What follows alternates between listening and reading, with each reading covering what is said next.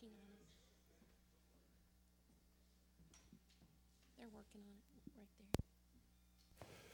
there. Are we on yet? Okay, we're on. That's all it takes. Cool. Jesus said, Do this in remembrance of me. And one of the things that Jesus taught us that I think is really important for us to remember is we often underestimate the goodness of our Heavenly Father. We've been singing about it this morning. I hope that's a fresh reminder. It was through each and every one of those songs this morning. We have a good, good Father. So much so that Jesus wanted us to come to that Father with such confidence that he actually gave us a command to ask. Are you aware of that? When you go to your Heavenly Father, don't approach him as a beggar. Rather, approach him as a son or a daughter who is beloved. Jesus tried to teach us this. Ask, he said, and it shall be given you. Seek, and ye shall find. Knock, and the door shall be opened unto you. And what's, what's our confidence in that is not only that Jesus promised it, not only he commanded us to do it, but Jesus says, uh, you humans, parents, know how to give good gifts to your kids. How much more then shall the goodness of our Heavenly Father be reflected in how He gives good gifts to His children? It wasn't that long ago. I've, I've always been very proud of my sons. You know that. You know, just bursting, blessed by the sons that we have. They've been industrious since the time they were 13 going up the street on scooters to mow lawns. You know, they had a lawn business since the time they were 13. And since the time they were 13, they've been primarily financially independent. I don't know if you know this about them. Cheryl and I have rarely had to pay for much of anything. But David came home from college about, well, for Christmas.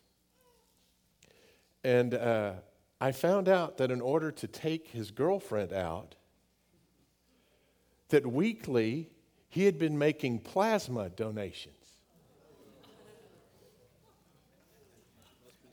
And after I got him up off the floor, no, plasma donations. Now, th- there is a kid that is resourceful. A father's got to be proud of that, but on the other side of that, I also felt like a heel. Son, don't you know that if ever you have a need, all you got to do is.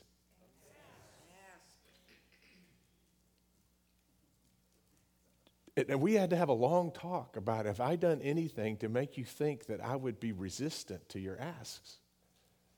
That I would not be responsive to your asks?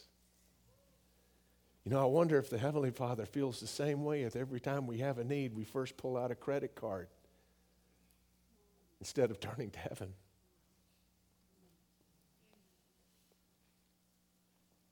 Ask, and it shall be given unto you. Not because of the cleverness of your ask, but because of the goodness of the one you ask. On the night that he gave himself for us. Jesus took bread and thanked you for it, our Heavenly Father, and gave it to his disciples, saying, Take and eat. This is my body given for you. Do this as often as you partake of it in remembrance of me. And likewise, after supper, Jesus took the cup. And he gave thanks to you, our Heavenly Father, and he gave it to his disciples, saying, Take and drink from this, all of you, for this is the cup of the new covenant poured out for you and for many for the forgiveness of sins. Do this as often as you drink it in remembrance of me. And so, Lord God, in remembrance of you, we do these things. We pray that you pour out your Holy Spirit on these gifts of juice and bread. And we thank you, Father, if you were willing to give us yourself in the most precious way possible in the gift of your Son, Jesus Christ. Help us to trust your fantastic love for us so much that whenever we're in need in this life, ours becomes a dialogue with you, our Heavenly Father. We thank you for the ways that you meet our needs. We thank you for the way your love can say both yes and no because you love us. So, Father, we entrust our lives to yours, to your provision in every way. We come to you this morning, Lord God, asking for all that we need, that we might be children, sons, and daughters of the living God. We ask it in God's holy name, in Jesus' holy name, praying as He taught us to pray, saying, Our Father, who art in heaven, hallowed be thy name. Thy kingdom come, thy will be done on earth as it is in heaven.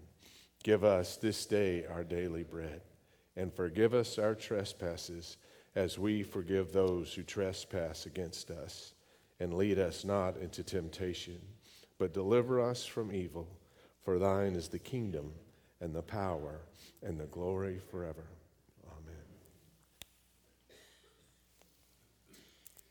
Amen. Amen.